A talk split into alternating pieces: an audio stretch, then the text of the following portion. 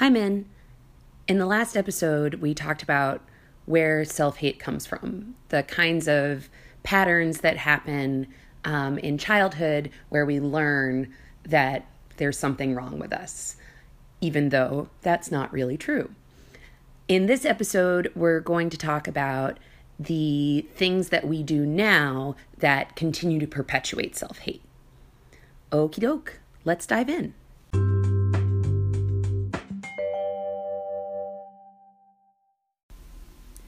Constructive criticism, not required. Let's say that you sense you have been less than kind toward someone. The voice of constructive criticism says quietly, That was pretty harsh. You're too sarcastic. You always have been. You better clean up your act before you alienate everyone. This voice justifies itself by saying things like, I'm just trying to point these things out to you so that you'll be a better, kinder, happier person. Constructive criticism is a scam run by people who want to beat you up, and they want you to believe that they're doing it for your own good. Be suspicious of any voice, inside or outside, that says that there is something wrong with you. This voice does not like you and is not helpful. It is possible that with the awareness that you have been unkind toward someone, you might realize, in a gentle sort of way, I don't want to do that. It doesn't feel very good. And it's not that you're a bad person, or even that you shouldn't be that way. It's just that you don't want to be unkind because it hurts your heart. When you are open to that awareness, you won't need to try to be different, for in that gentle approach, you will have already changed. Common wisdom that supports self hate. It is more blessed to give than to receive. You can't teach an old dog new tricks. The lyrics to the song Santa Claus is Coming to Town. You know the one. You better watch out. That one. You get what you deserve. The harder you try, the better you'll do. Two heads are better than one. Some things are just meant to be. If you're not the lead dog, the view never changes. Side note from Margaret I've never actually heard that saying before, but oh my goodness, what a terrible saying. It's like, oh, if you're not in the lead, you're going to be looking at someone else's butt all the time. That's so dumb. Anyway, I just had to comment on that. Back to the book. Children should be seen and not heard. Do as I say, not as I do. Conflicting beliefs that maintain self hate. On the one hand, patience is a virtue and yet strike while the iron is hot. I am my brother's keeper. But look out for number one. Neither a borrower nor a lender be. However, generosity is a virtue. Carpe diem, seize the day. But Save for a rainy day. Be realistic, but be imaginative. Express yourself versus control yourself. Self evaluation, another unhelpful idea. Self hate is putting incredible pressure on myself to be perfect, which causes me to make mistakes. Because I'm so stressed and overwhelmed and miserable. Note, it isn't actually possible to make mistakes. Side note from Margaret again. I think that that's a really important concept in this book things happen. Like, for example, when we were in Chicago at uh, the Berghoff restaurant, and you had a tic that caused you to knock over a glass, and you were really beating yourself up about it because I think in your mind it was, oh, this is a mistake, this is a mistake, this is a mistake, I did something wrong. You didn't do anything wrong. You had a tic. You were born with Tourette syndrome. It's just a manifestation of this syndrome that you have. It's not something wrong. And, you know, to the extent that, yeah, my mom's pants got a little wet. So what? Who cares? She didn't care. She knows that you didn't mean it. She knows that it's just part of your Tourette's. I think that's a really important concept for you in reading this book. For for all of us, but I think for you in particular, this idea that it isn't actually possible to make mistakes. Investing in misery. I tend to focus on punishment and not notice reward. I seem to believe that punishment works and reward doesn't. I wonder what I get from having this belief. If you believe that punishment works, then it makes sense to do a bunch of stuff you consider wrong so you can be punished a lot and life will work according to your beliefs. It seems I have an investment in misery. Keep in mind that egocentricity, self hate, and misery are synonymous. To be miserable is to be the center of the universe. Now let's add the ingredient of knowing I've done something wrong, but turning it around so that I'm the victim and should be compensated. Yes, I embezzled money from the company, but the owners are filthy rich, and I deserve more than I get for working so long and hard for them. They owe me. I know I didn't get the project done on time, but my life is really hard and they shouldn't have fired me. I think I'll sue them for wrongful termination. Isn't that perfect? Even our misdeeds are used to ego's advantage. And then, of course, ego is usually right there with suggestions to make up for injustices, large or small, that we feel we've suffered.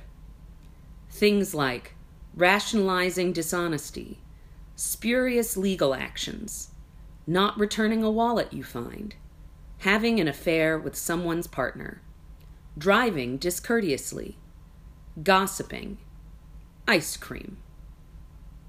After all, life owes me something for this injustice. The self hate accounting system. In the self hate accounting system, I add up everything I do I subtract everything everyone else doesn't do. I add up all the luck everybody has. I subtract all the luck that I don't have. I add up everything everyone else gets. There's a motorcycle. Hi, motorcycle. I add up everything everyone else gets. I subtract everything that I don't get. I add up all the advantages everybody else had. I subtract all the advantages I didn't have. You get the picture. I am so far in the hole because all I do is good things and all I get is bad things. So, how can I not feel myself to be a victim? And why should I not try to even the score? And of course, we fail to see that almost everyone sees themselves as victims and others as victimizers, and we continue to victimize one another. Who of us will stop? Self hate and the battering cycle. In adult relationships, the stresses of life can lead one partner to become physically or verbally abusive toward the other. This can result in a cyclical pattern of behavior that includes the following elements increasing stress, abuse, contrition, and a decision to be perfect. We often think of the battering cycle happening between a man and a woman, but it can happen with any two or more people. In the form of self hate, it requires only oneself. In the classic situation, A man and a woman get together because they want to make their lives better. He will take care of her, and she will be supportive to enable him to take care of her. After a while, it stops working. The stresses of life push him to a crisis point, and he relieves his frustration by beating her. Then he feels good because his stress is relieved, but he feels bad because he beat his wife. She feels good because she's been punished for letting him down, but she feels bad because her husband just beat her. Then they get together and decide that this awful thing must never happen again, and they both feel better. They have a plan. It's under control. We won't make that mistake again. We'll do better. We'll be perfect. And the stress begins to build again. Addictive behaviors, whether it's food, alcohol, drugs, sex, smoking, work, relationships, follow the same cycle. For example, the stresses of life begin to build, and I reach for my addiction of choice. If it's food, I head for the kitchen and eat my way from one end to the other. I feel good because the stress is relieved. I've kind of anesthetized myself, and the craving is calmed. But I feel awful because I have just eaten a ton. Margaret again. This is one of the major ways that I perpetuate my self hate. Just want to point that out not because you need to know that, but just to point out that like these are behaviors that I exhibit, you know, just as much as you do. so, I submit to self hate's beatings until I'm convinced that I've got a grip on it. I see what happened. It will never happen again. I have a program. I've got it right this time. I'm going to do better. In fact, I'll be perfect. And the stress begins to build. This is the battering cycle. There's stress. Stress overload leads to coping behaviors getting beaten, eating, abusing substances, etc. These behaviors lead to feeling better, the reward. You feel better? but then you feel worse. These same behaviors lead to feeling worse. I did it again. You make the decision to be perfect. I will never beat, be beaten, abuse, etc., ever again. And the pressure to be perfect leads to stress. And the whole cycle starts over again. This process can happen between two people or within ourselves between two parts or subpersonalities. Adopting the belief that you must be perfect is the perfect setup for self hate. You believe that your choices are to be perfect or to be a failure. But self hate sets the standard of perfection, and you can bet you are never going to meet that standard. If you did, if you met that standard, what would self hate beat you with? What would it frighten you with? And if you weren't frightened, how would you be controlled? Self hate would have you believe that either it is in control, making you be who and how you should be, or not only will you be imperfect, you will be garbage. It has convinced you that if you were to be just how you are, you would be awful. So the big, ugly lie becomes a big, ugly belief. Self hate judgment, blame, punishment, and rejection are all for your benefit because they're the only things keeping you from being a terrible person. Have we made our point? Would you please risk it and find out once and for all how you are without the beatings and abuse? Spiritual practice doesn't begin until the beatings stop. I'm suggesting that you stop the beatings. Many spiritual teachers suggest that hatred is not the answer. They say things about love, forgiveness, generosity, and gratitude. They hardly talk about beating people and hating people and this sort of thing. They say, Now, folks, this is the direction. This is the way to go. If you really want to wake up and end your suffering and find joy and peace and bliss, this is the way to do it. And the response is, Nah, I don't think so. I'm not going to do that. So here's the deal. If you were to, say, for instance, find the willingness to stop the beatings for just one day, and if you turned into a more hideous person than you are now, the next day you could submit to twice the beatings and catch up. I'm just suggesting that you might consider taking the risk. It takes a tremendous amount of courage to stop the beatings. I suspect it's not because we really think we'll be bad if we do. I suspect it's because we don't want to come up against what conditioning and self hate are going to try to do to us if we take control of our lives. If you decide that you are no longer going to be intimidated by the beatings, you will be immediately engaged in a life and death struggle because the moment that stick is taken away, think about it.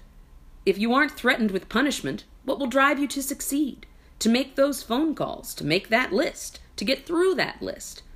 And what will happen if you don't do the things you're supposed to do? My life will go down the tubes. I'll be accused of being irresponsible. I'll lose that image I have of myself. People will see through me. I'll feel guilty. It'll get so bad that you'll just die. I think that's what it would eventually come to. If I don't do my work and don't make money, then I won't be able to pay for my house and I won't have any food. You know, if I, and if I follow that along far enough, I realize that I believe all those things on the list are designed to keep me alive. And if I don't do them, the ultimate consequence is death. That's what happens, isn't it? Do this task or die. Even if it's get a haircut today. What if you found out that voice had no power over you at all? What if you didn't believe that you were going to die if you didn't do what it told you to do? I think I would just do the next thing on the list. The belief is that I need the beatings. I need the fear of death to do all of these things. I believe it's that drive that keeps me working and doing things. So, what would happen if you stopped believing the voices of self hate? What would happen to you if you stopped the beatings? I find that the worst beatings don't come about my list of things to do.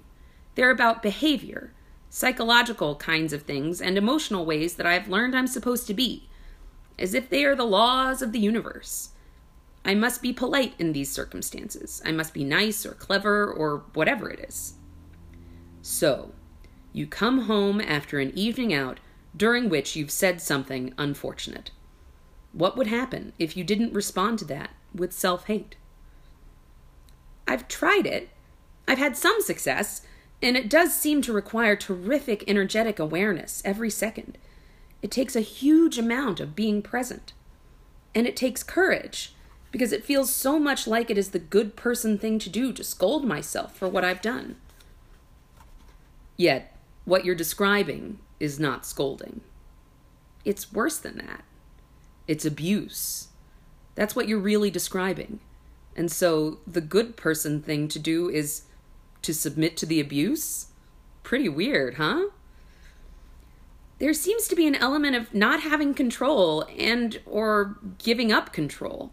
If I don't get a beating, there's a feeling of spaciousness and at the same time a terror of that spaciousness.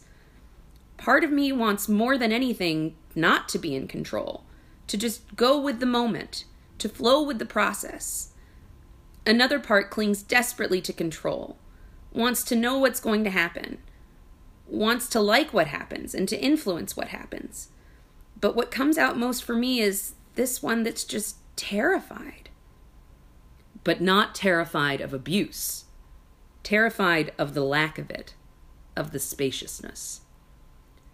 No beatings creates an uncomfortable sense of total freedom. Freedom and spaciousness. That's what's there.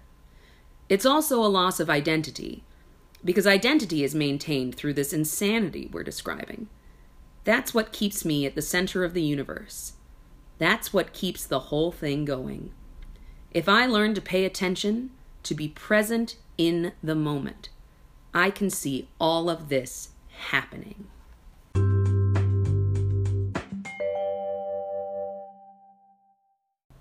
Okay, there's a couple things that I wanted to add as commentary to this one. First of all, when Cheri talks about the battering cycle and kind of uses the abuser and the abused person um, to describe the patterns, the thought patterns that we can have in our own heads about ourselves, I think it's really important to say that in real life, the person who's doing the beating is in the wrong. The the person who is doing who is receiving it uh, hasn't actually done anything to deserve it. But what she's really talking about is the thought patterns that both of those people can have when someone's in an abusive relationship that for whatever reason they feel they can't leave. And it's not that she's equating those two positions, or maybe she is, I don't know, but I don't think they're equal. But I do think that they are, it, it can be a thought pattern between the two people or between the two halves of one person that uh, that perpetuates itself that it is a dynamic between two people or two sides of one person. Anyway, I just wanted to say that because I think it's important to note hey, if you beat somebody up, you're in the wrong. Uh, and it's not just your thinking that's wrong, your actions are wrong. In any case, so that was one thing that I wanted to say. Another thing that I wanted to comment on is how much of the behavior that she talks about in this section of the book that I have recognized in myself, especially in these past couple years, as I've been dealing with the aftermath of my assault and all the other crazy things that have happened to me that seem meaningless. There, she talks in this section about when bad things happen to you, the urge to feel victimized. Like, you know, she gives the example of the, you know, like an employee who's treated really poorly and so wants some something to happen to, you know, to recognize that there's an injustice. And there's a lot of good in the world to come from injustices being recognized. But within oneself, it's not always the best thing to focus on. And I am finding that to be very true for myself. For example, this nonsense with this exam that I have to take. The fact that I am stuck here without, you know, I'm not working this year and I I'm not a doctor yet. I didn't graduate because of this. It's really unfair.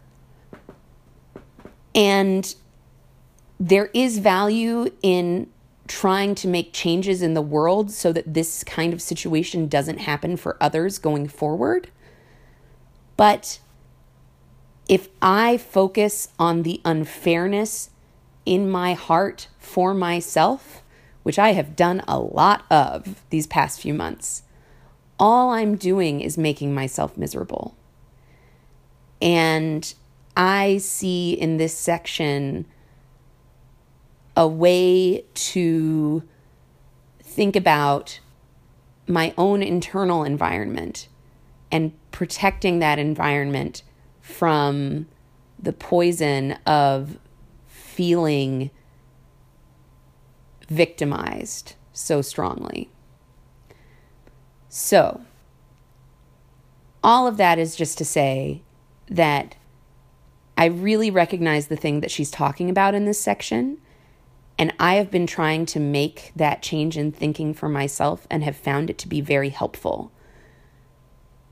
And I guess the reason that I feel like I want to share that is to give you some proof that this can be a helpful way of thinking. It's not an easy way of thinking, it's not an automatic way of thinking it's definitely still my first instinct to, you know, something bad happens to me. Hey, something bad happened to me. Ah, look at me, something bad happened. Which I think is the way that we naturally respond to these things. In any case, I just wanted to share that with you as an example of the way that this kind of change in thinking can be helpful and can help you move forward and not can help one move forward and not fixate on the bad things that happen.